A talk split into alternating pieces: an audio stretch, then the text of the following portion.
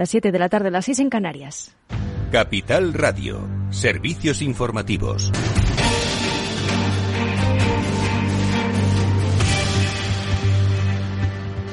Buenas tardes. El G7 busca un tope para el precio del barril de petróleo ruso pese a las advertencias de Putin contra la intervención occidental en el mercado energético. En concreto, los embajadores de Alemania, Canadá, Estados Unidos, Francia, Italia, Japón y Reino Unido, que conforman el grupo de los siete, barajan la posibilidad de topar el precio del barril del petróleo ruso a un rango de entre 65 y 70 dólares, una decisión que esperan definir a lo largo del día mientras la Unión Europea, que cuenta con representación política en el G7, todavía muestra divergencias en cuanto a la limitación del precio se pretende implementar este tope en las exportaciones marítimas de petróleo ruso el próximo 5 de diciembre, una medida que forma parte del conjunto de sanciones destinadas a golpear la economía rusa y, en consecuencia, debilitar los ingresos con los que financia la guerra en Ucrania.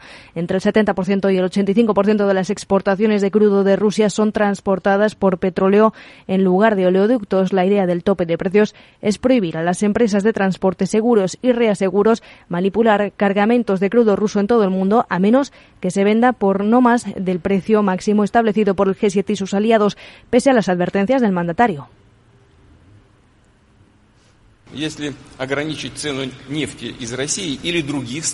Si los precios del petróleo de Rusia u otros países son limitados y se introducen topes de precios artificiales, inevitablemente empeorará el clima de inversión en el sector energético mundial y luego conducirá a la escasez mundial de recursos energéticos y su costo aumentará. Además, esto, repito, golpeará a los estados más pobres. Y la Eurocámara sufre un ciberataque ruso poco después de designar a Moscú como estado, bueno, a Rusia como estado promotor del terrorismo. Lorena Ruiz, muy buenas tardes. Sí, se trata de un ataque sofisticado a la web del Parlamento Europeo del que se ha responsabilizado a un grupo de hackers afines al Kremlin. Este ataque consiste en un bloqueo de la página web como consecuencia de un exceso de tráfico artificial. Las autoridades aseguran que no se ha accedido a ningún dato de la institución y el ataque se ha registrado unas horas después de que el Parlamento Europeo aprobara designar a Rusia como Estado promotor del terrorismo. Y el gobierno de Ucrania teme apagones hasta marzo y promete crear refugios para promocionar, para proporcionar eh, calor y agua a los ciudadanos. El presidente del país, Volodymyr Zelensky, ha anunciado la creación de una red de 4.000 puntos de invencibilidad en todo el país para atender a los servicios básicos de los ciudadanos en caso de apagones prolongados en el suministro eléctrico por la explosión de misiles o bombardeos rusos. Estarán equipados con generadores eléctricos e Internet, mientras tanto intentan reparar la red del país. En lo que respecta al frente energético, las empresas eléctricas y los trabajadores municipales continúan los trabajos de reparación de la red. También seguimos preparando unas respuestas a posibles nuevos ataques terroristas de nuestros adversarios contra nuestra red energética.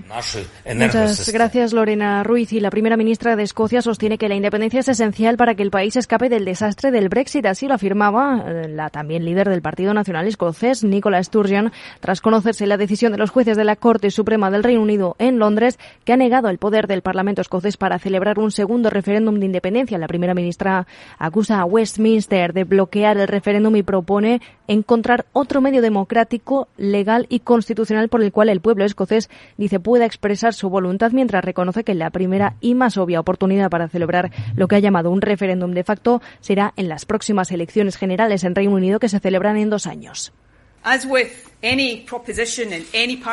Como con cualquier proposición y cualquier manifiesto de partido en cualquier elección, depende de cómo respondan las personas. Ningún partido debería poder dictar la base sobre la cual las personas emiten sus votos, pero un partido puede ser, y de hecho debería ser, muy claro sobre el propósito para el cual busca el apoyo popular. En este caso, el Partido Nacional Escocés será el de establecer, al igual que en un referéndum, el apoyo mayoritario en Escocia a la independencia para que podamos finalmente lograrla. Sturgeon redobla así en la presión sobre el gobierno británico para lograr la independencia que recuerda Escocia busca. Desde 1968 el primer ministro Rishi Sunak ya se ha pronunciado y ha dicho que respalda profundamente la, el fallo de la Corte Suprema del Reino Unido. Recordamos que en su primer referéndum en 2014 los escoceses rechazaron poner fin a la unión de más de 300 años con Inglaterra por un 55% contra un 45%, pero los nacionalistas argumentan que con la votación a favor del Brexit la cosa habría cambiado. Esto es todo. Les dejamos en Network con Edu Castillo.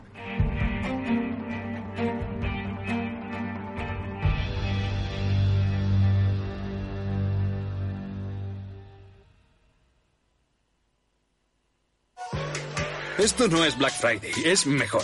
Porque si eres de mi Movistar puedes elegir entre Smart TVs, portátiles, smartphones, tablets, consolas y mucho más desde 0 euros al mes. Y lo mejor te lo enviamos gratis en menos de 72 horas. Además, si llevas tu antiguo smartphone a una tienda Movistar para reciclar, te lo recompran. Infórmate en movistar.es o en tiendas Movistar. Si te consideras un apasionado de los mercados financieros y te interesa la bolsa, debes saber que comprar o vender acciones y ETFs con XTB no tiene ninguna comisión hasta 100.000 euros. Abre tu cuenta 100% online en 5 minutos. Un broker, muchas posibilidades. XTB.com. A partir de 100.000 euros al mes, comisión del 0,2%, mínimo 10 euros. Invertir implica riesgos.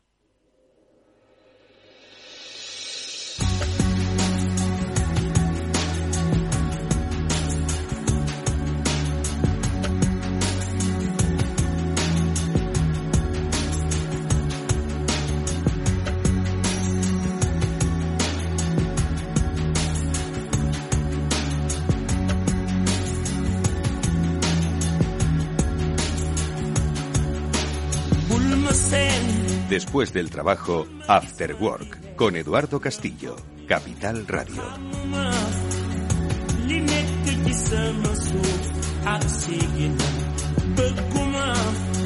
Hola, ¿qué tal amigos? Buenas tardes, bienvenidos un día más a este After Work que ya comienza aquí en Capital Radio, sintonía en directo en el que vamos a tratar de, bueno, explorar pues las diferentes iniciativas, ¿no? Que desde múltiples ámbitos de nuestra economía, educación, sociedad, pues se ponen en marcha pues para dar respuesta pues a las eh, grandes cuestiones, ¿no? Que cada día nos asaltan como ciudadanos económicos que somos todos, ¿no? Y que de alguna forma tratan de hacer eh, eficiente pues esas relaciones eh, entre personas que construyen economía. Lo vamos a hacer en primer lugar con la ayuda de Eva Jiménez, que es directora académica de la Universidad Europea, porque desde esta institución académica han puesto en marcha una cátedra, que es la Cátedra de Investigación sobre Aplicación de Modelos eh, Psicométricos, para ayudar eh, a que los procesos de selección, de evaluación del talento, pues sean mucho más eficaces, mucho más adecuados de, entre personas y el puesto que se dirige y sobre todo ver cómo desde la psicometría se puede ayudar a, al desarrollo de las carreras profesionales. Eh, hacer que la gente encaje donde encaja para que crezca y ayude a crecer a la empresa. Bueno, pues de cómo van a implementar estos procesos de investigación hablaremos enseguida con Eva Jiménez. Y luego tocaremos temas también relativos al crecimiento, en este caso de las empresas. ¿Y cómo lo hacen? Pues crecer a través de la transformación digital. Con Tomás Castro, el presidente de Conetic, vamos a hablar de las iniciativas que se han puesto a propósito de los programas europeos, pues para ayudar a las empresas, especialmente a las pymes, a que pues crezcan, experimenten, conozcan eh, lo que la digitalización puede hacer por ellas. Bueno, pues a través de los llamados Game Labs Net, eh, centros eh, europeos de desarrollo ¿no? y de innovación. Vamos a ver cómo han funcionado y cómo pueden ayudar a las empresas, como decimos, pues a entender y a crecer en estos tiempos digitales. Y de digitalización vamos a hablar, pero hoy desde una perspectiva mucho más humana. Hoy ya sabéis que desarrollamos nuestro transformador, el espacio sobre transformación digital que realizamos junto a los especialistas de Salesforce, pero hoy queremos traeros una de las partes que contribuyen obviamente al crecimiento de las compañías, que es el de los valores humanos. Y es que a través de iniciativas que fomentan, que apoyan, que mm, eh, ayudan a su desarrollo, como puede ser la recogida de alimentos a través del banco de alimentos, bueno, pues queremos hoy hacer un llamamiento a las personas que nos estéis escuchando, que formáis parte de las empresas, grandes y pequeñas, que sois personas en realidad que mañana vais a comprar y pasado también a que contribuyáis a eh, una de las iniciativas que creemos que hoy más necesaria es entre la sociedad, como es eh, la recogida de alimentos a través del Banco de Alimentos. Bueno, pues con Mila Benito, con eh, Belén Jiménez, con Nacha Martín y Valeria Mina del Banco de Alimentos y de Salesforce. Vamos a hablar sobre la iniciativa que, ojo, tiene este próximo fin de semana el, eh, el punto de partida a esa gran campaña de recogida de alimentos en la que ya desde ya os estamos eh, invitando a participar. Es, em, es After Work esto, amigos. Venga, vamos a empezar. Está Jorge Zumeta ahí técnicamente gestionando este programa. Venga, vamos allá. Después del trabajo, After Work, con Eduardo Castillo, Capital Radio.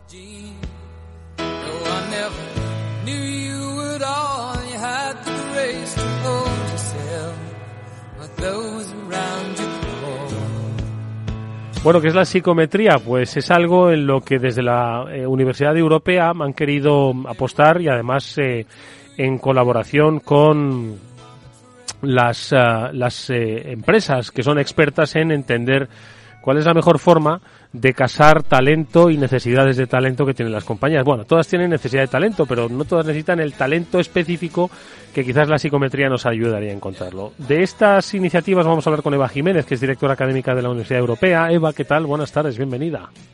Hola, buenas tardes. Encantada, Eduardo. Igualmente, Eva, de que nos pongas en situación. Yo creo que lo primero, orientativamente, ¿no? Cátedra People Experts de la Universidad Europea sobre eh, psicometría, ¿no? ¿Qué es esto exactamente? Para que, en fin, entendamos cuál es el valor que tiene en estos entornos de gestión de talento empresarial. Fenomenal, pues encantada de saludaros. Efectivamente, nosotros desde la Universidad Europea con, con la empresa People Expert bueno, pues llevamos trabajando ya desde el 2016 y renovamos ahora eh, esta cátedra que tiene un gran valor para nosotros precisamente por todo lo que has comentado, eh, Eduardo. Lo primero, la psicometría aporta mucho porque es una disciplina que por medio de técnicas estadísticas, bueno, pues nos va a permitir medir, evaluar, pues algunas variables psicológicas o emocionales que, tiene una persona, un empleado o un futuro candidato. Por lo tanto, es especialmente relevante para las empresas, ¿no? Que precisamente gestionan este talento.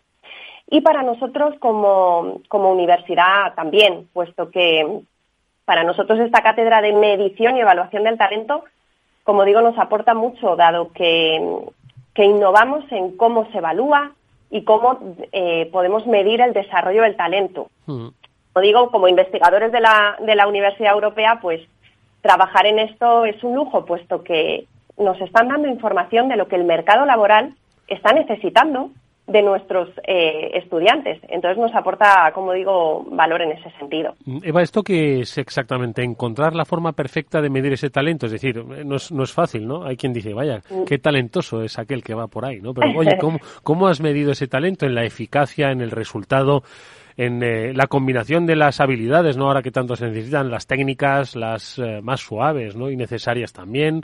No sé, ¿cómo, podemos llegar a medir este talento, ¿no? Y que responda, sobre todo, a esa necesidad que tienen las compañías. Totalmente. Bueno, gracias, obviamente, al, a, toda, todo el, toda la experiencia que tiene Tipo Lesper en la elaboración de, de pruebas, lo que nosotros desde la Universidad Europea hemos aportado es la validación psicométrica de esas pruebas, es decir, garantizar una solidez científica, que haya una documentación técnica eh, que, realmente aquello que estamos evaluando es lo que decimos que se evalúa, ¿no? Y da una garantía y un valor a la empresa para que pues apliquen estas pruebas y realmente tengan este perfil, eh, estas aptitudes, estos, eh, estos conocimientos que realmente tiene que tener un, un empleado. Ahora mismo, para que os hagáis una idea, estamos evaluando por un lado aptitudes y por otro lado competencias, como has comentado, Eduardo aptitudes, por ejemplo, las más demandadas, ¿no? Es las aptitudes verbales, numéricas, es algo que, hoy en día las organizaciones reclaman. Y por otro lado, en cuanto a competencias, nosotros también desde la Universidad Europea trabajamos pues las principales competencias que bueno pues que los que el mercado eh, laboral, pide no eh, creatividad comunicación estratégica competencias digitales liderazgo entonces lo que lo que nosotros eh, hacemos es que trabajamos con técnicas psicométricas, como pueden ser las técnicas de clusterización, que nos permite, a través de, psicometría, ¿vale? Eh, realizar una serie de estudios que nos permiten agrupar, crear perfiles para saber si una persona, por ejemplo, pues es gestor y planificador, otra persona es innovadora y creativa, otra tiene características propias de un líder. Entonces, a través de esto nos permite conocer perfiles y también cómo funcionan estos profesionales dentro de un área. Por lo tanto, nos permiten analizar pues qué elementos hacen falta en, un departamento, cuál es su nivel competencial, si va a encajar mejor o no según qué tareas tiene ese departamento o ese área. Esto, como digo, es un valor eh, para nosotros, para la universidad, porque ya nos está dando una pista de qué es lo que quieren las empresas y por lo tanto nosotros tenemos que ser capaces, como ahora hablo desde el punto de vista docente, ser capaces de formar a estudiantes que cuando salgan al mercado laboral estén pues tengan este perfil competencial que, demandan las empresas. Exactamente, que encajen, ¿no? Como ese puzzle perfecto. Eh, en este escenario eh, que vivimos hoy de rapidez, eh, estos procesos entiendo que requieren por supuesto su tiempo, pero también lo que hacen es facilitar pues una rápida incorporación, ¿no? A través de esa localización de los perfiles adecuados, ¿no? Para que así los procesos de búsqueda de talento pues no se demoren excesivamente en el tiempo, ¿no? Exacto. Con estos resultados eh, y con estos perfiles que estamos creando, en eso consiste la cátedra. Eh, en concreto, la que vamos a iniciar ahora es crear estos perfiles. Ayuda muchísimo a la empresa eh, porque van a ir, mm, saben muy bien muchas empresas qué es lo que quieren, qué perfil quieren y de esta manera garantizamos psicométricamente de una manera muy rigurosa que este es el perfil. Si ese es el resultado que sale, garantizamos que es el perfil que están buscando, ¿no? Entonces esto facilita a la empresa y bueno, a nosotros pues claro, nos, nos aporta mucha investigación y, mucho recorrido, ¿no? Mucho mm. trabajo por delante tenemos. Oye, Eva, has hablado de las competencias técnicas, de las, eh, de las soft skills, ¿no? De las otras competencias. ¿Ha, ¿Ha, cambiado un poco en estos tiempos rápidos? Eh, eh, el otro día me hablaban de que la filosofía es muy bien valorada, ¿no? Esos, la filosofía. Entiendo ya que la capacidad reflexiva, ¿no?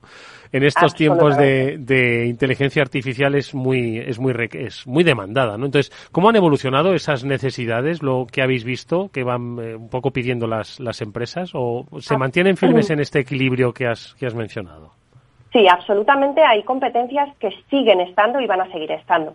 Pero hay otras que han marcado ahora mismo, yo creo que desde el momento del COVID, hay algunas que se han, que han despuntado, como es la competencia digital, sin ninguna duda. Precisamente hablando con People Esper me comentaban que ahora mismo, eh, como competencia emergente, eh, nos hemos dado cuenta de que se está poniendo cierto, cierto foco en la competencia de trabajo en remoto. Claro, esto es una nueva forma de trabajo que se instaló, como digo, con el COVID, pero que cada vez eh, es más habitual, eh, sobre todo por, varias razones. Una de ellas puede ser la, globalización de los equipos multidisciplinares. Trabajamos mm. con equipos de todo el mundo y esta, esta, este trabajo en remoto ayuda a que podamos trabajar con diferentes, eh, en diferentes lugares en un, en un mismo momento.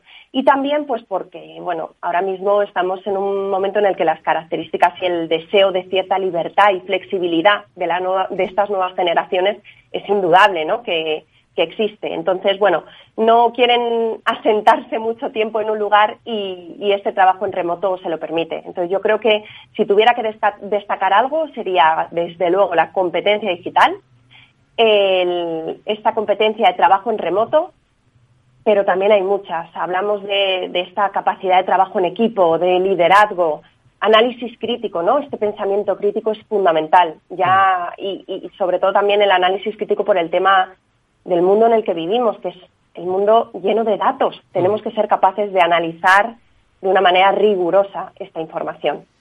Bueno, pues esta es eh, parte, nada, la punta del iceberg de la Cátedra de Medición y Evaluación del Talento que la Universidad Europea y People Expert han eh, puesto nuevamente en marcha para ser mucho más precisos en la búsqueda de los perfiles adecuados que ahora mismo requiere pues esta sociedad cambiante que eh, ya nos ha descrito nuestra invitada nuestra invitada Eva Jiménez la directora académica de la Universidad Europea. Requiere de unas ah, habilidades y unas competencias muy bien definidas pero que ojo hay que ir eh, eh, puliendo cada vez más. Y qué mejor sitio que hacerlo que en los entornos académicos en los entornos universitarios. Seguiremos muy de cerca este concepto porque al final lo que hace es eso encontrar las mejores personas para las mejores empresas. Gracias, Eva. Mucha suerte con esa búsqueda del talento. Hasta pronto. Gracias, Eduardo. Adiós.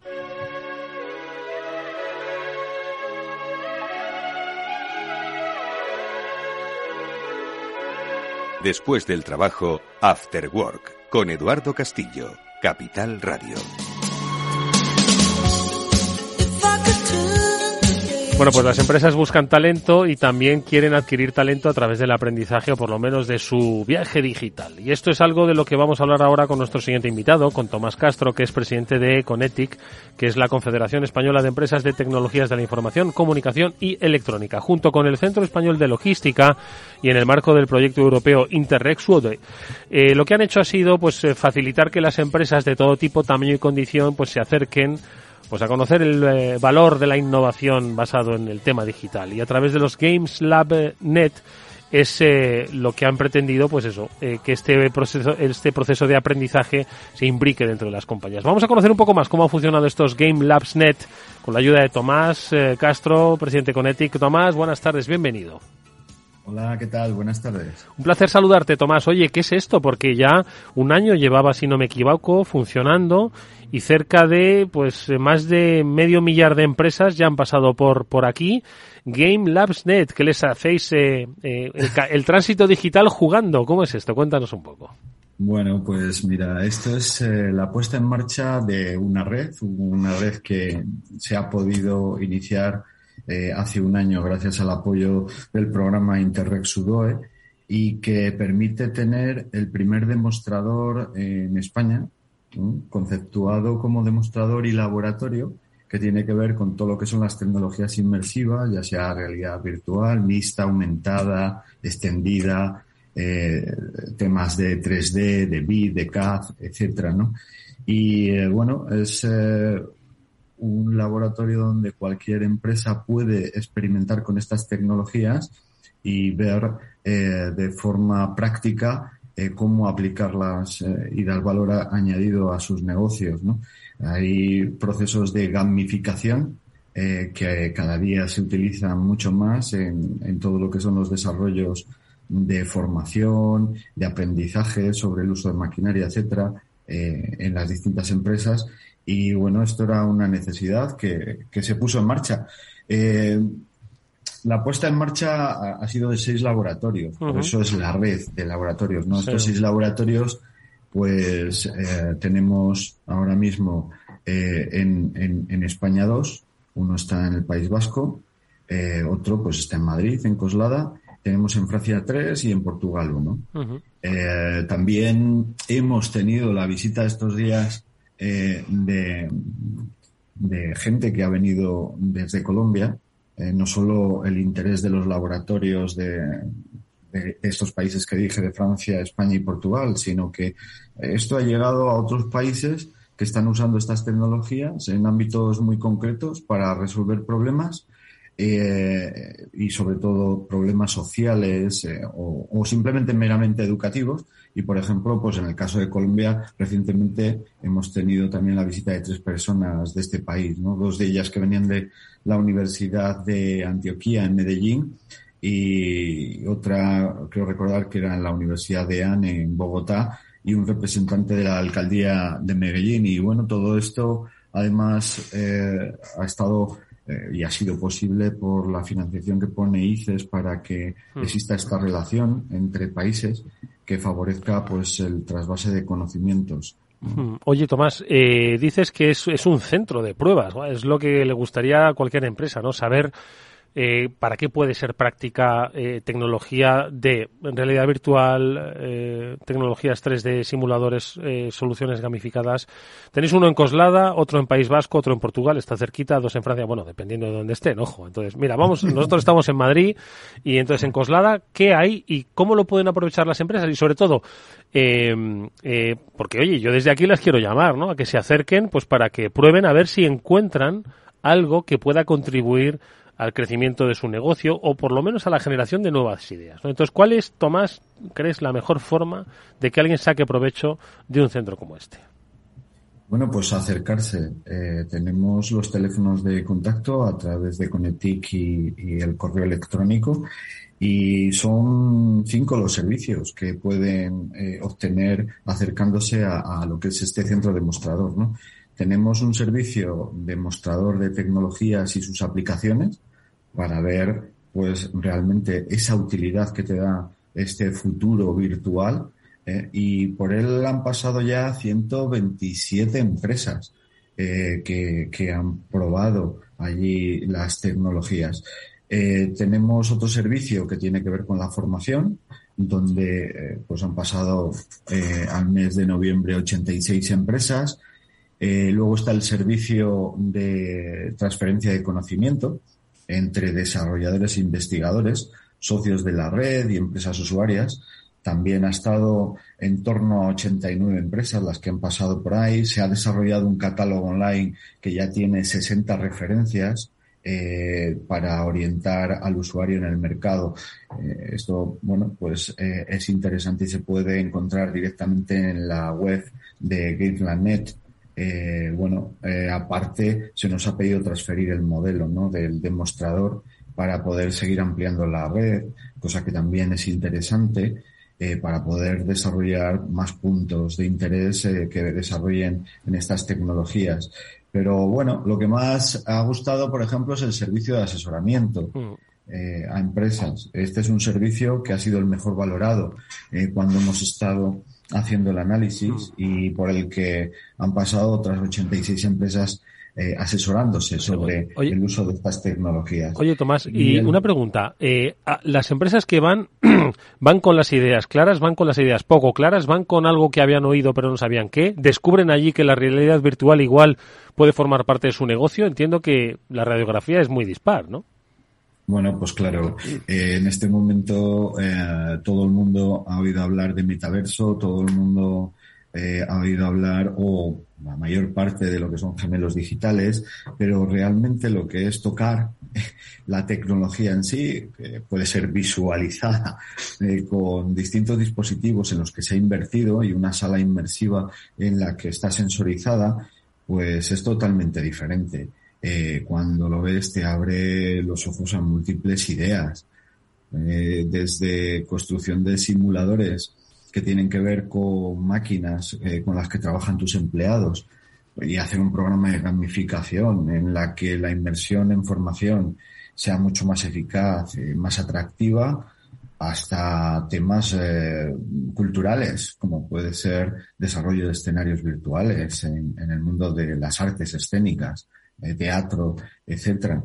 la verdad es que mm, cuando las empresas Mm, lo han visto eh, en, información a través de Internet o han visto eh, a través de documentales las cosas, pero cuando no, te haces una idea, cuando ya llegas al laboratorio y, lo pruebas, pues realmente empieza a surgirte, sobre todo cuando, si eres directivo de una empresa, multitud de aplicaciones en las que poder apoyar eh, tu negocio para darle una mayor visibilidad de, de lo que haces y un valor añadido eh, de rentabilidad quizás a, muchos de los procesos que tienes. Entonces, bueno, yo creo que en este tiempo, eh, más o menos que han pasado unas 634 empresas, creo recordar, y cerca de 2.000 personas por el centro, eh, se han visto unas posibilidades importantes, ¿no? Y eso nos ha animado a abrir ahora un tema de formación nueva, que empezaremos en el mes de enero, la Acelera Skill Madrid, en el que vamos a intentar eh, formar a, profesionales. Bueno, te, dejo que preguntes porque... no... no, es que al final esto es información como quien dice de servicio. Yo te iba a preguntar un, otra información de servicio y es pues un poco cómo pueden acceder las empresas. Esto es, barato, es caro, eh, eh, lo que se estarían ahorrando, si es, si es gratis para algunas, no lo sé. Bueno, yo creo que ahora es un momento de oportunidad porque mm, tenemos en Europa y en concreto en España una serie de fondos que tienen que llegar al mercado y hay unos plazos. Sabemos que se está yendo justos con esos plazos, etcétera, pero a través de distintas convocatorias y distintos programas se pueden presentar ayudas para este tipo de tecnologías muy disruptivas en las cuales la inversión por lo menos inicial eh, baje el riesgo de, poder, pues inicialmente no enfocar eh, los resultados bien de, invertir en esta tecnología. Pero eh, estamos en un momento tan incipiente que sí, las, todo lo que tiene que ver con la parte de creatividad de procesos virtuales y generación de gemelos, simuladores y tal, no es un tema barato. Suele salir eh, a precios más elevados igual de los que pensamos, pero es que luego la rentabilidad se compensa y eso está demostrado con números.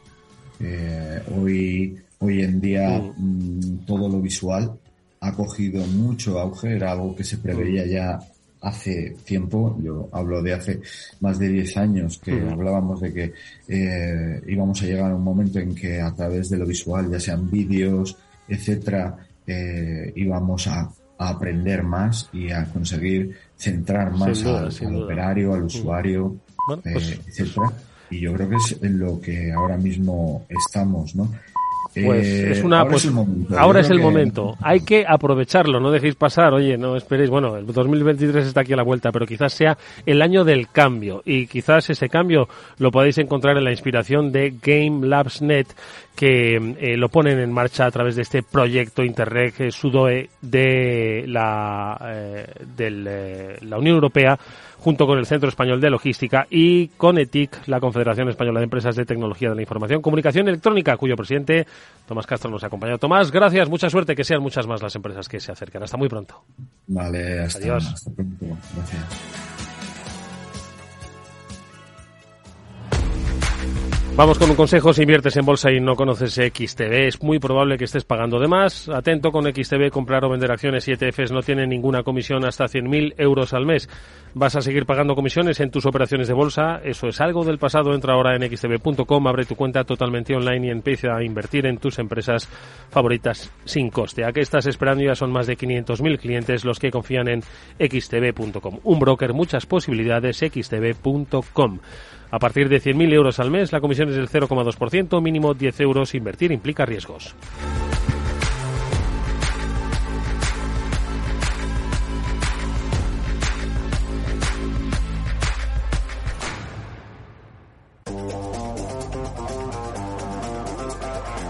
Hoy estás aquí y mañana... En cualquier parte. Llega a Capital Radio el primer programa sobre el metaverso de la radio. Todos los lunes a las dos y media de la tarde nos desplazamos por las ondas a diferentes universos con Selena Niezbala y el equipo de la Frontera VR. Sintoniza Metaverso en la Frontera y teletranspórtate con nosotros. Si te gusta el pádel, en Capital Radio tenemos tu espacio. Todos los martes, a partir de las diez y media de la noche, saltamos a la pista para contarte la actualidad del World Paddle Tour, los torneos amateur, las novedades de las marcas y toda la actualidad relacionada con el segundo deporte más practicado de España. Esto es Paddle, los martes a las diez y media de la noche en Capital Radio.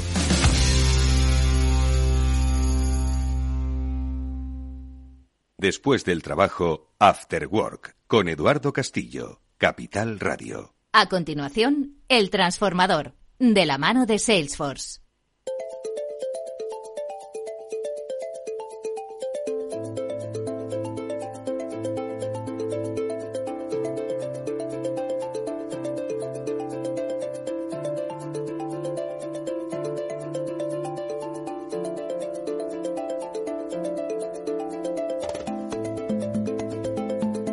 Bueno, pues ya es momento de transformar, en este caso transformar pues nuestra actitud frente a eh, las eh, eh, circunstancias que nos rodean que en ocasiones pues no son las eh, que desearíamos para todo el mundo. Por eso hoy la transformación que vamos a llevar a cabo en este transformador junto con los expertos de Salesforce tiene que ver con el compromiso que al que os invitamos a que os suméis porque pronto, pronto va a comenzar la gran campaña de recogida de alimentos que cada año eh, los bancos de alimento en las principales ciudades, Madrid y Barcelona, pues tienen eh, lugar pues para ayudar y atender a los a los más desfavorecidos. Hoy vamos a centrar nuestro nuestro programa en la iniciativa del Banco de Alimentos y lo hacemos con eh, sus eh, directoras de marketing y comunicación, tanto de Madrid como de Barcelona, que nos acompañan en el estudio. Aquí está Mila Benito, directora de marketing eh, Banco, de, Banco de Alimentos de Madrid. Repite programa, Mila. ¿Qué tal? Buenas tardes, bienvenida. Buenas tardes, muchas gracias por la invitación.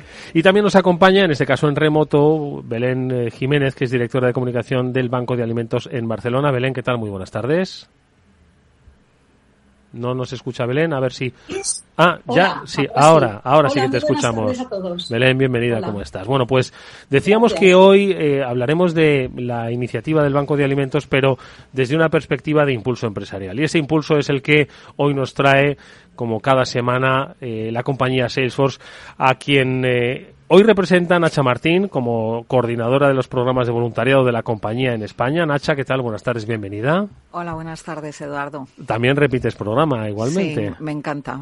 y, desde Barcelona también de eh, coordinadora de los programas de voluntariado, en este caso desde Barcelona, es Valeria Mina. Valeria, ¿qué tal? ¿Nos escuchas? Buenas tardes.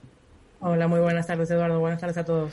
Bueno, pues lo primero de todo, yo le preguntaría a Nacha, ¿no? Eh, un poco poner, eh, aunque ahora vamos a ir profundizando tanto en lo que es la propia acción del Banco de Alimentos, las citas, ¿no? Que tenemos con ese compromiso y luego la actividad y actitud, ¿no? Que desde compañías como Salesforce, pues lleváis a cabo. Sí que me gustaría que, pues, pudiésemos poner el foco de una manera general, ¿no? En el compromiso de las empresas hoy con las sociedades. Yo creo que es una fase que a veces dicen que es muy hecha, ¿no? Dice, las sociedades deben devolver, las empresas deben volver a la sociedad pues aquello que éstas les ha dado, ¿no?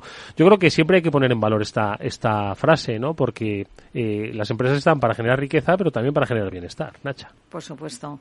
Bueno, darte las gracias, Eduardo. Es un placer estar aquí y en esta ocasión para reforzar la labor tan encomiable que los bancos de alimentos de, de, toda España, pero Madrid y Barcelona, van a realizar en los próximos dos meses.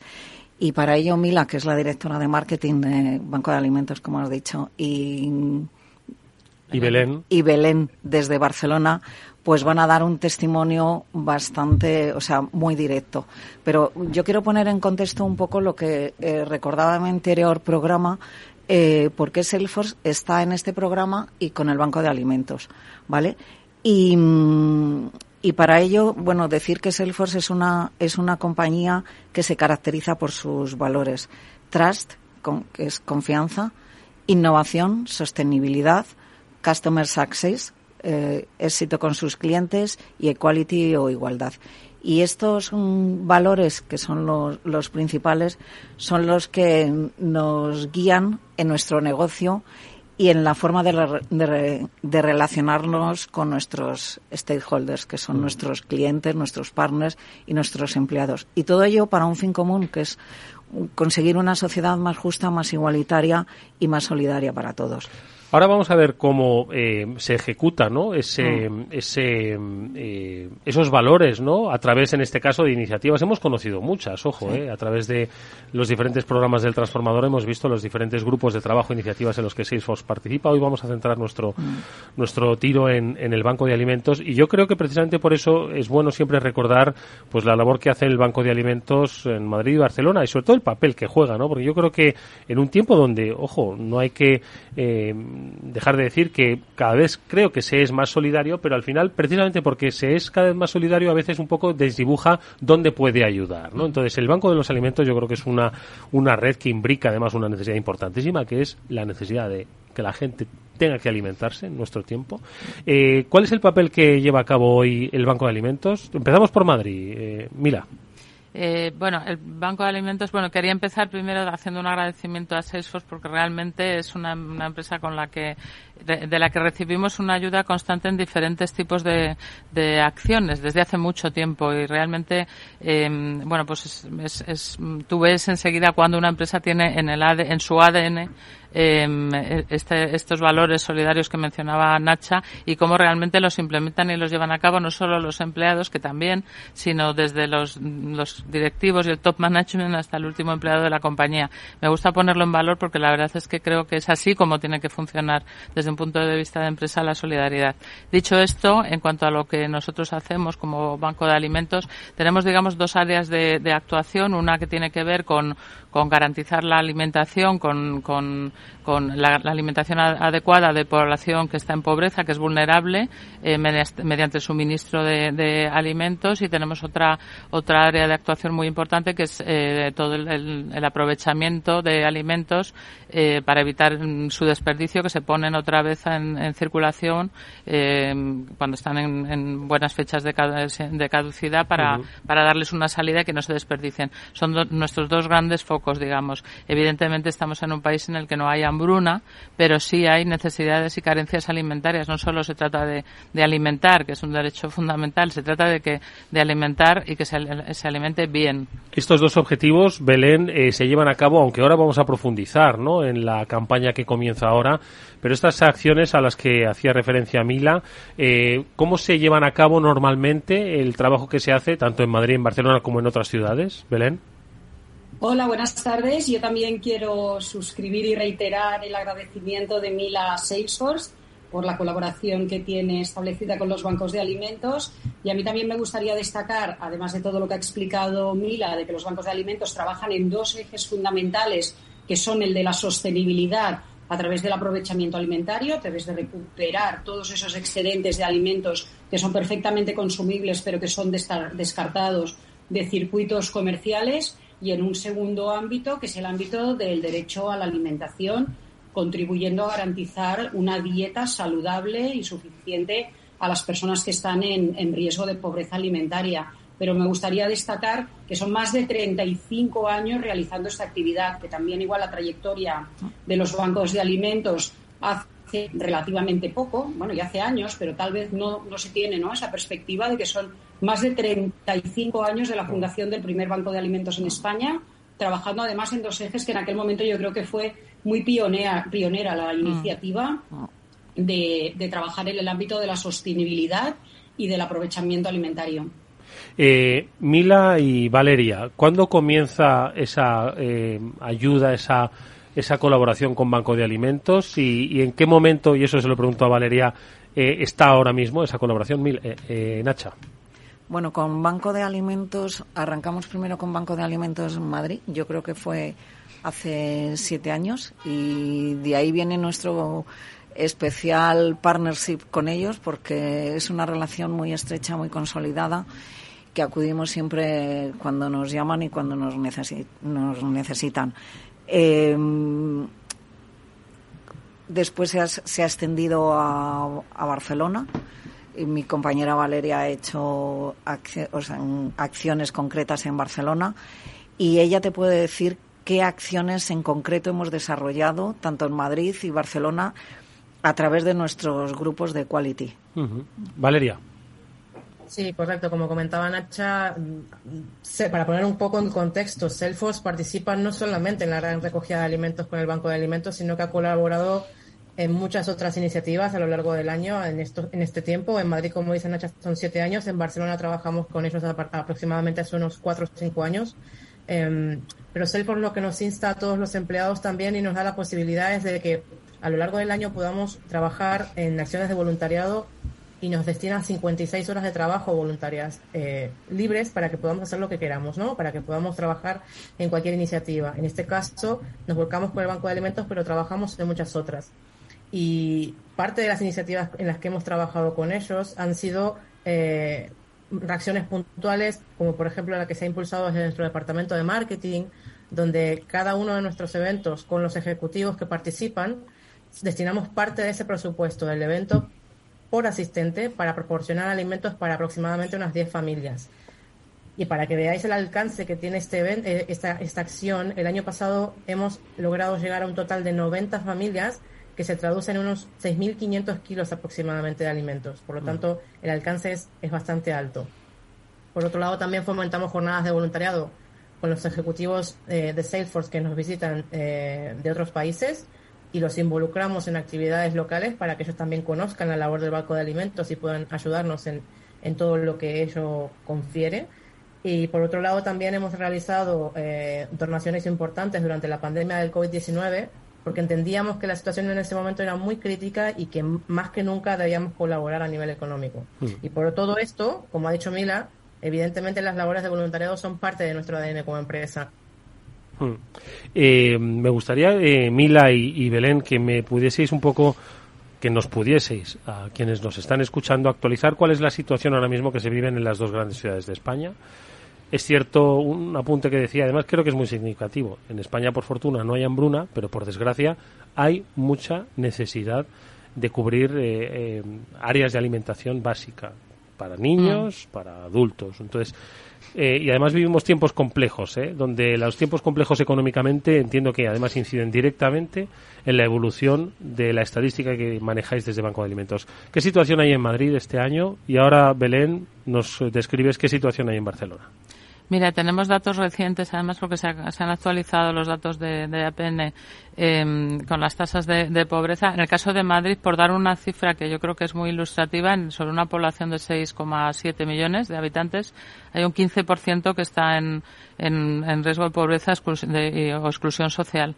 Es un millón de personas, pero es que de ese millón de personas, 500.000 están en el grado más mm, peor de pobreza, que es la privación material y social severa, que por, por primera vez se ha introducido este concepto de social. ¿no? 500.000 personas en la Comunidad de Madrid es muy, es muy grande. Muchas veces nos dicen, bueno, pero Madrid es una ciudad que genera mucha riqueza, y es verdad. Seguramente es la ciudad que más, o, de las que más riqueza genera. Pero eso es un fenómeno que suele ocurrir. Es, genera más riqueza, pero también genera más pobreza. Es, son ciudades difíciles para, para vivir porque todo es más caro y te cuesta más vivir desde el alquiler hasta la cesta de la compra o todo, el transporte.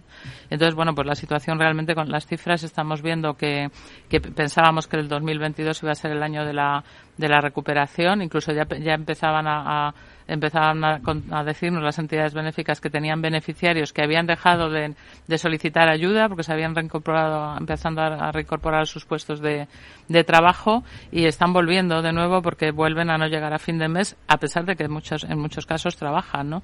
Es una situación eh, difícil, o sea, porque bueno, yo creo que es, es muy malo estar en pobreza y una, tenemos una bolsa de, de pobreza cronificada en España muy importante, pero es peor eh, o, o, más indigno, digamos, por, por, ponerle un calificativo, trabajar y no poder pagar tus gastos, uh -huh. ¿no? Eso yo creo que es la peor situación, eh, es la peor situación que puedes tener, la más desesperanzadora. Belén, en Barcelona, ¿cómo se radiografía la situación? Nosotros, desde la pandemia COVID, eh, hemos incrementado un 20% el número de personas atendidas. Llegamos a picos muy elevados durante la pandemia COVID. Realmente aquello mm. fue muy, muy, muy duro, muy complicado para el Banco de Alimentos. Nosotros también confiábamos en una pronta recuperación y en poder mm, regresar a, una, a, unas cifras inferiores de personas atendidas, pero por desgracia la pandemia nos ha dejado un 20% más de personas atendidas respecto al año 2019, respecto antes de la pandemia. Y en el Banco de Alimentos hemos empezado también a notar un problema para la, el abastecimiento de esos alimentos y desde el mes de abril hemos tenido que rebajar un 14% los alimentos que estamos donando a las personas para poder seguir repartiendo de forma equitativa a, todo, a todos ellos eh, lo mismo. Entonces estamos realmente preocupados. Aquí hay un estudio recientemente publicado que establece que la cantidad de dinero necesaria para poder uh, garantizar eh, cada día una dieta suficiente y, y saludable está en 6,50 euros. Eh, a mí me parece que es una cifra para reflexionar, porque probable, probablemente esos 6,50 euros vistos por parado parece una gran cantidad. De hecho, no sé, es una pregunta que me gustaría lanzar incluso a la, a la audiencia. ¿Cómo os alimentaríais con 6,50 euros al día? Pero que, que queda tan lejos eh, de poder ser asumida por una buena parte de, de la población. Mm. Y tenemos una tasa de pobreza en Cataluña de un 20% de la población. Por eso yo creo que es importante y que comencemos ya a hacer un llamamiento para eh, esa movilización que va a tener o que debería tener la gran recogida o el gran recapta, como se denomina en, en Cataluña, y que, eh, Belén, ¿cuándo comienza? Y vamos a hacer un poco ese, ese eh, ese itinerario pues de para llamar a la gente no que trate de ayudar y ahora vamos a contar en qué medida y cómo puede ayudar. A ver cómo cuándo comienza Belén estamos ya en vísperas. Estamos ya a las puertas del gran recapta de la gran recogida. Nosotros iniciamos la campaña a las 9 de la mañana del viernes 25 con un evento que tenemos en el Mercat de la Barceloneta aquí en Barcelona y a partir de ahí ya tendremos pues todo el despliegue de personas voluntarias en los centros en los que se realice la recogida física y, por otro lado, habilitados todos los canales de donación para quien prefiera realizar una donación económica. Así que ya lo tenemos todo a punto, estamos nerviosos, pero al mismo tiempo ilusionados una gran recogida, Mila, que se va a prolongar durante todo el fin de semana, ¿no?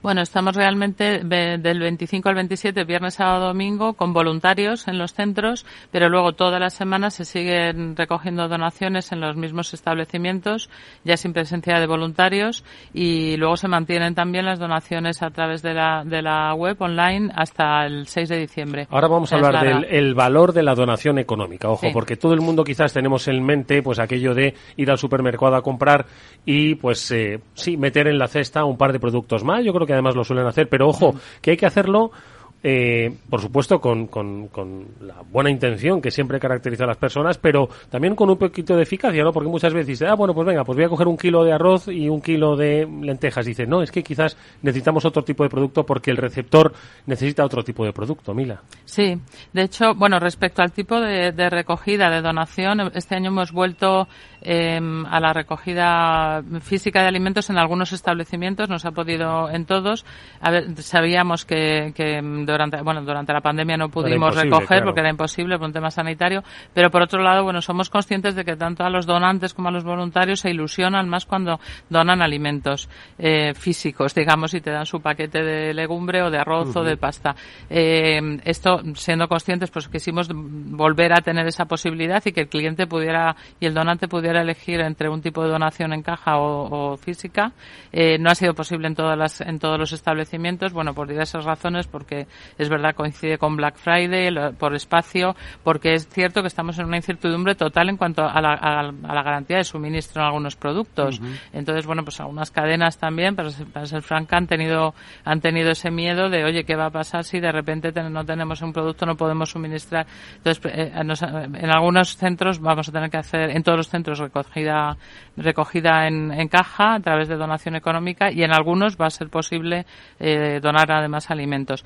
Sí quiero lanzar un mensaje de, garantista en cuanto a que la donación en caja, por supuesto, nos llega íntegramente todo el dinero que, se recauda, pasa por ticket de caja, se puede luego pedir un, certificado de donación a través de la web adjuntando ticket y, tiene cierta ventaja también. Yo comprendo que es menos ilusionante a veces porque tocas dinero, pero, pero en el fondo nosotros también nos permite pedir los alimentos cuando los necesitamos, en la cantidad que necesitamos y el tipo de alimento que necesitamos, que a veces no nos llega por donación porque es más caro, una leche de continuidad. Eh, leche la, infantil, las papillas, los, los, huevos, por ejemplo, que es un producto muy caro y que no nos llega por donación, pues la, eh, a, aprovechamos ese crédito que nos queda en las cadenas cuando han donado por caja para pedir eh, el momento que necesitamos. Claro, Entonces, es eficiente. Do, claro, la gente no está acostumbrada a donar, a donar, alimentos frescos, siempre dona de, no, de la hecho, parte no, de los secos. No, ¿no? los pedimos, claro, en, aquí es cesta básica lo que cubrimos. Pero para eso está la donación económica, ¿no? Exacto. Que también lo vea la, la Exacto. Gente, Y para, para cubrir productos que nos llegan, nos llegan más difícilmente por, por donación. Entonces sí que quiero lanzar un mensaje de, de, tranquilidad y de confianza, porque los dos tipos de donación a nosotros nos llegan íntegramente y íntegramente se respeta la voluntad del donante. Es decir, todo el dinero que se recauda en la gran recogida, gran recapta, va íntegramente a conseguir alimentos para esta gente eh, que necesita que, que, le suministremos. Entonces, bueno, es, es, importante que la gente lo sepa. ¿no? Necesitáis voluntarios para que os ayuden eh, en esta gran recogida y en las diferentes ¿no? acciones que se llevan a cabo. Salesforce ahí tiene una, una fuerza importante, ¿no, Nacha? Bueno, en esta, en esta ocasión vamos a tener empleados que van a estar en varios supermercados, en uno recogiendo alimentos y en otro donaciones. Tenemos también habilitada una página web personalizada que nos ha ayudado Banco de Alimentos de Madrid, también para Barcelona, en donde todos los empleados, amigos, vecinos, o sea, tenemos que conseguir el máximo de donativos y movilizar a a cuantos más empleados. Oye, Nacha, eh, Nacha y Valeria, ¿cómo conseguimos movilizar a nuestros empleados? Que estoy seguro de que, pues oye, todos les gusta ayudar, pero el día a día nos come, es que nos come el día. -día. Pues siendo muy pesadas. Yo en mi caso siendo muy pesadas y insistiendo, metiendo mi cuña publicitaria en todas las reuniones a las que voy, con los que me cruzo en el pasillo, hay familias que ya están habituadas y están colaborando desde hace los siete años. O sea, los niños eran pequeños y ya son becarios algunos. O sea que la verdad es que no nos quejamos. Cuesta porque el, el día a día eh, nos consume y luego viene el fin de semana. Entonces es complicado porque, bueno, nuestro nuestro trabajo diario en Salesforce nos consume muchas horas. Claro, Pero bueno, al final es buena gente y todos colaboran. Valeria, ¿cómo les llamamos a la acción? A más de ellos que insisto que, joder, es que es trabajo duro, pero oye, esto también es un trabajo muy reconfortante, Valeria. Bueno, básicamente porque por alguna razón esta es una de las campañas que más les gustan a nuestros empleados, de la que más nos solicitan información. Eh, están muy concienciados con esta, con esta acción, entonces nos es complicado moverles, pero no tanto como en otras ocasiones. Entonces, básicamente es lo que decía Nacha. Mm, les insistimos, les instamos, hacemos muchísima difusión interna y con eso logramos cubrir siempre, incluso muchas veces nos faltan plazas, o sea mm. que los empleados están, están muy por la labor. Eso está muy bien, ¿eh? no, estamos solo, ¿eh? no estamos solo en la recogida, sino luego en la clasificación. sí, sí, exactamente, que se necesitan voluntarios ¿no? a lo largo de... Sí, para las dos fases, claro. Sí, la verdad es que siempre decimos ya que la, gran recogida no es una campaña ya de los bancos, es una campaña de, de la gente, de, las empresas, de los, porque es que participan las empresas, sus empleados, los familiares de los empleados, los amigos, las comunidades de vecinos, los colegios, los centros educativos. Es una campaña que es verdad que es de, la gente y la hace la gente y para la gente. Oye, eh, una última cosa que quiero que comentéis, Mila, es eh, vivimos tiempos de inflación, la gente, si, si ha notado que han subido los precios, ha sido precisamente en el súper, ¿no? Y de hecho, pues gente pues ha restringido su propia compra, ha descendido, ¿no? Eh, ¿Cómo animarles a que, a que venga? Que es que tienen que hacer un esfuerzo. Tienen que hacer un esfuerzo es importante porque además eso, es algo que puede echar para atrás. Nos han llegado ya comentarios de, gente que dice qué pena que este año no voy a poder participar, no os voy a poder donar porque está bien, es una situación tal, ¿no? Eh, pero, pero es cierto también que aunque la donación la hagas más pequeña, porque todo el mundo somos muy conscientes de que, de que todos tenemos el bolsillo más tocado y algunas personas más que otras. Eh, una pequeña donación, o sea, un paquete de, de legumbre son muchas raciones, o sea, un euro es, es mucha ración la, la que sale de ahí. Entonces da igual, ¿no? Yo, yo lanzaría un mensaje de que no importa la cantidad de la donación, es la suma de todas las donaciones. esto es una gran campaña, son muchos kilos los que se mueven por la suma de todos. Entonces que nadie se desanime eh, porque puede donar poco, porque en realidad todo el mundo vamos a, vamos a aportar en la medida que podamos, ¿no? Pero toda la ayuda es importante. Bueno, pues venga, la gran recogida, la gran recapta que comienza pasado mañana, viernes, sábado y domingo principalmente, aunque se prolonga durante toda la semana.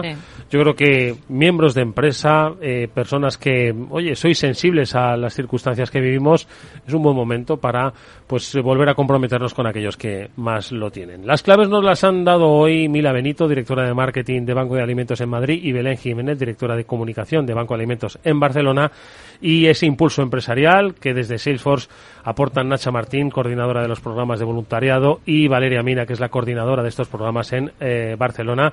Gracias a Mila, Belén, Nacha y Valeria por vuestro compromiso. Ojalá que hayamos llegado a mucha gente. Hasta muy pronto. Muchas gracias. Gracias a ti. Adiós, Belén, Valeria. Hasta Muchas gracias. Nos vamos amigos, hasta mañana que volveremos a la misma hora aquí en Capital Radio. Salesforce les ha ofrecido el transformador. ¿Qué es ir más allá? Con Arval podrás llegar donde te propongas de la forma más sostenible y darle a tu empresa todas las soluciones de movilidad que necesite, asesorando con las mejores opciones de movilidad para las distintas necesidades de tu flota, con vehículos electrificados, bicicletas, coche compartido. Arval, la transición energética arranca aquí. Más información en arval.es. Mientras la ciberseguridad de la información tradicional gira en torno al software y al modo en el que se implementa, la seguridad del IoT incorpora más complejidad. La conectividad ofrece cada vez más escenarios con multitud de dispositivos conectados, donde el más trivial puede llegar a ser peligroso si resulta comprometido. Las soluciones Zero Trust de Zscaler permiten reducir estos riesgos. Descubra más en zscaler.es. ¿Eres emprendedor? Encuentra asesoramiento y formación gratuita en materia empresarial, digital y sostenibilidad gracias al proyecto Más Emprendimiento. Infórmate en másemprendimiento.es. Proyecto promovido por la Comunidad de Madrid en colaboración con ATA y CAG. Financiado por la Unión Europea Next Generation EU. Plan de recuperación, transformación y resiliencia. En la Comunidad de Madrid apostamos por un modelo energético más limpio y sostenible. Por eso ponemos en marcha el Plan Renove 2022 de calderas y calentadores individuales, para aumentar la eficiencia y reducir el consumo. Infórmate y recibe ayudas de hasta 350 euros para la sustitución de tu antigua caldera. Con este gesto, ahorras energía y proteges el medio ambiente. Comunidad de Madrid. Aquí, en la Comunidad de Madrid, todos podemos tener un pueblo. Contamos con más de 140 pueblos de menos de 20.000 habitantes. Pequeños, bonitos, con mucho encanto, rodeados de naturaleza, con los mejores servicios públicos y sistemas de conectividad. Vente, estamos muy cerca. Comunidad de Madrid. Reparar esa bici que llevaba tantos años en el trastero para salir a dar una vuelta es un plan redondo como el plan que tenemos en la Comunidad de Madrid, en el que contamos contigo para darle muchas oportunidades a los residuos. ¿Te sumas a la economía circular? Comunidad de Madrid. Capital Radio. Siente la economía.